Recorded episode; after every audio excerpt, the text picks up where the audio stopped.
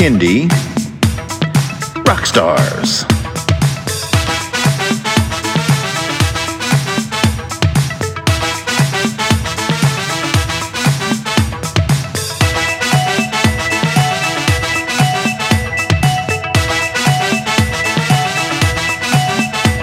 Prepare for a treat, let's meet and greet some bands and singers that are super sweet, making music that's fun for boys and girls.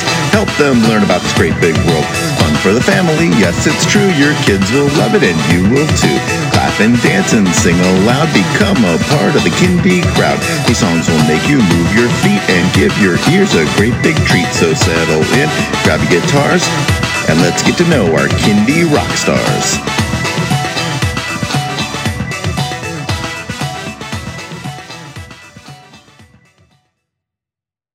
Hello, everyone, and welcome to Kindie Rockstars. This is the show that gives you the stories behind the songs from some of the best bands and singers that are making fun, informative, educational, catchy, and occasionally silly songs for children and families. I'm your host, Patrick Adams, and each episode of Kindie Rockstars will feature an artist and a featured song. So let's get to this week's show.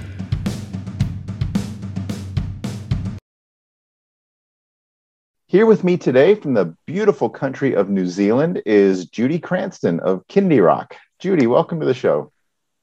Hi, it's so great to be here. Thank you so much for having me. And I love, love, love the name of your show. I think we have a little bit in common there. Absolutely. It's a great name you have. Um, so, so tell me a little bit about yourself, how you got into Kindie music and some of your background. Sure. Well, I've always had a love of music, which I'm sure you understand. And, you know, right from a very early age, I remember um, listening to choirs and uh, just being absolutely absorbed by things like that. I taught at schools. I trained as a secondary teacher and taught um, secondary school and then intermediate, which is the 11, 12 year olds, and then primary, and then ended up doing preschool stuff. I left um, teaching and decided to be a rock star because I wanted to be a rock star. So I had a band called Famous Fish for quite a few years. And then sadly, one day about 14 years ago, I um, broke my knee on stage. And I thought, oh, I can't be a rock star forever. I better think of something else to do. So I decided to start up Kindy Rock, um, my music education company. And I do have a real affinity with using music as an educational tool. And so for me, Kindy Rock is about that, creating songs and teaching experiences using music that people can really enjoy, but also learn things from. So that's the background, where it came from. Very good. Yeah. So tell me a little bit more about your company. Um, so how how many different ways does it use music to to teach and educate? And uh, do you get yeah. out there and perform uh, under that name?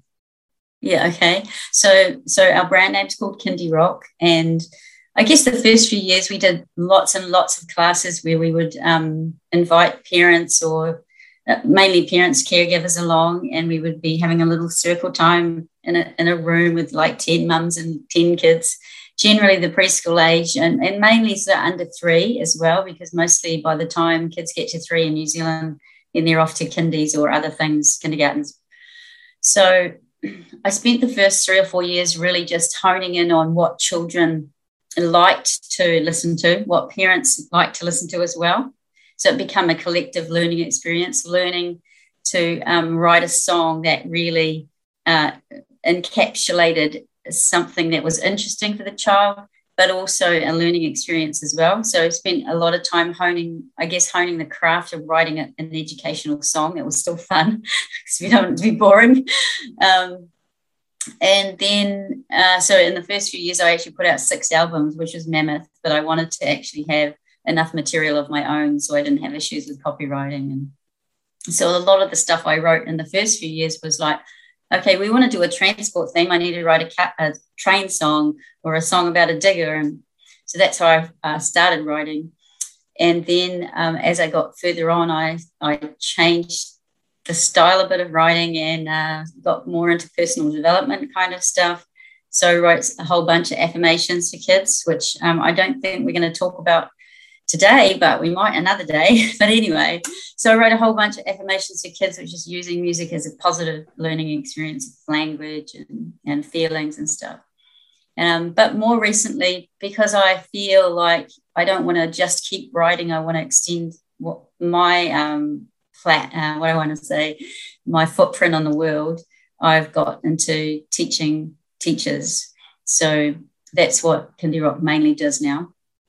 So teachers, teachers, not necessarily teachers, but anyone who wants to actually use music as an educational experience with kids, how to do that in a better way, in a more effective way. And and why we want to do that like why why is the brain such a beautiful thing for children to to use uh, when you use it with music? You know why why does it all work together? And so use a bit of neuroscience a little bit of um, developmental science like what sort of ages and stages of children at different you know what are they learning what's the difference between a baby's song and a five year old song and yeah and so now that's what i'm doing now i'm developing um, training courses for teachers to go to. And um, yeah, so I guess we've done a bit of the full spectrum. And now that I'm getting a little older, I don't have to jump around quite so much. so, do you have a specific age range that your music is targeted for? I know you mentioned zero to five year olds, but um, is, is that the main group? Yeah, pretty much. I mean, kindy in, in the New Zealand sense is preschool music, which is zero to five. Um, a lot of well, I won't say a lot, but the, the, music I've written in the last sort of three or four years has been more for the four to eight year olds, but that's just a smaller a smaller bracket. But most of my stuff, anything under the Kindy Rock brand, is the zero to five. Very good. Um, so, kind of what inspires you? Because in some of the the people I've talked to, is like anything can inspire a song, but what what what things typically get you to think, oh, that would be a great song? Yeah. Well, I, am really interested in the written and the spoken word. So, you know, sometimes people will just write something on Facebook and, and immediately I go, oh, that's a song. And it's like my brain just goes tick, tick, tick, tick, tick, tick, tick. Yeah. And I've also been, you know, as I've developed my resources, I've been, um, you know, given given jobs to do like, we want songs about beanbags. So sometimes it's been very prescriptive in my writing. Um, but other times, like I'm just looking out my window at a purple bucket and I'm thinking, you know, I can just make a buck easily make a song about purple buckets or something to do with rhythm around buckets. So I think my brain's just kind of wired for music and creating it.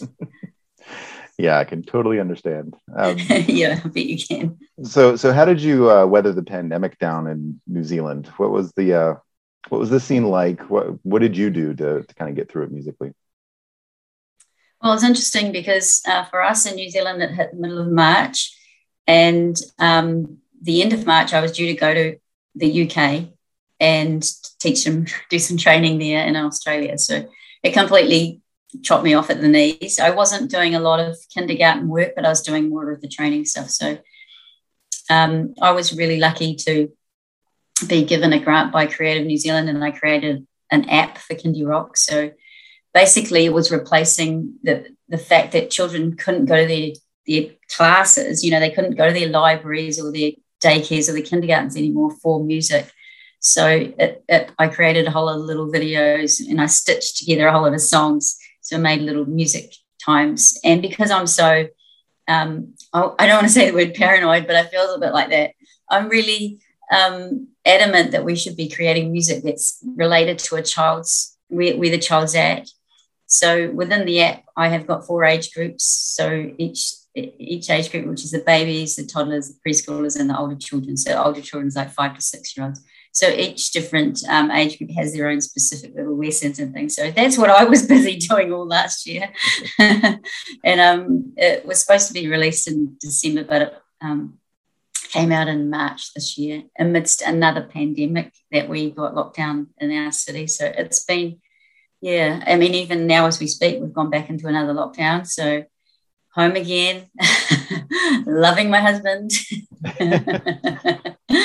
yeah, so pandemic certainly has made a change for me. And I guess it's opened my eyes up to realize that people really do want online stuff. And it's been something that I have been avoiding, I guess. Um, and also, I mean, I love, we all love being in person with music, don't we? Right. There's a certain vibe and seeing the faces of children and but you know we've had to learn to use our music in different ways. And so i feel like the pandemic's been a blessing in a way. I've got people all around the world now who love my stuff. And you know that's that's really great. Comes back to one of my life goals which I could tell you about if you want, but I want to let you have a turn. no, please. Go ahead and go ahead and tell me. It was in 2009, so I've been doing Kindy Rock for one year, and I made a goal that I wanted my music to be all around New Zealand, and it was like, okay, I worked pretty hard, and yeah, it was through New Zealand, through most of the daycares and kindergartens. And so the next year, I thought, oh, I better make another goal. So I wrote down on a piece of paper, I want my music to be accessible to any child in the world. And this was back in 2009. And now I see that that's come true. Like I never had a, any idea how that was going to happen, but it's pretty exciting seeing our music being able to be reached by other people in other countries. And I think we're so, it's such a beautiful time for us to, to be creators because um, everything is so accessible. We're really blessed. Yeah, the, I think the, the platforms that are available now has really opened up that horizon. That's that's been fantastic. All right, are you ready to get into a song? I am so ready. All right. The song today is called Slip, Slop, Slap and Rap. So, Judi, tell me what is the inspiration for this song? Well, I decided that I wanted to write a sunscreen song. and um, so I actually got in touch with the New Zealand Cancer Society and I found the most incredible lady to help me with getting the messaging right. I didn't realize how tricky it was to actually work with some people to get how they wanted the song to be. So it was sort of a bit frustrating. I knew it wanted to be slip, slop, and slap, but they said we have to do this. They said we have to do things about the UV and all sorts of other things. But in the end, it comes across this song that has beautiful messaging. It's got lovely hooks so that kids can remember what what they're supposed to remember. And um, and even parents are saying it really helps them to remember as well because it gets stuck in their head and off they go to the beach and they remember. In the middle of the day, slip into the shade because that's what we need to do to keep safe. Sounds like a, a marketing agency needs to pick this song up and, and use it for, you know, advertising suntan lotion. Sounds like a great plan to me. yeah. All right. Well, let's play the song. Here is Slip, Slop, Slap, and Rap, the best song about suntan lotion you're ever going to hear by Judi Cranston of Kindy Rock.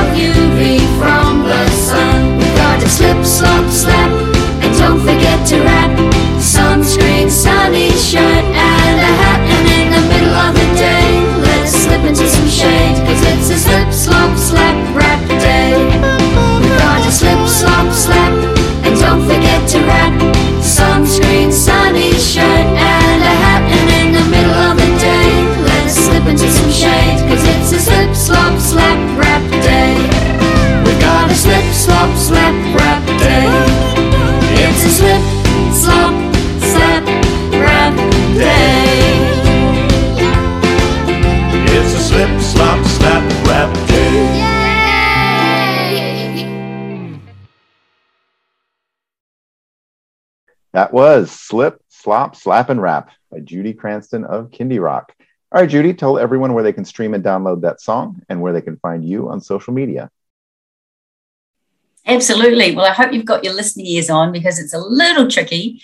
My YouTube channel is Kindy Rock, and Kindy is not spelt like this podcast. It's spelled K I N D Y R O C K. So Kindy Rock on YouTube, or if you want to find me on Spotify, you actually have to find my name, which is J U D I Cranston, Judi Cranston. But actually, if you just Google the song of the name or in Spotify, you should be able to find it as well. And apart from that, you can look me up on my Facebook and also on my website, which is just kindyrock.com. Very good. Judi, thank you so much for being on the show. This has been an absolute pleasure. Thank you very much. It's been amazing. Take care.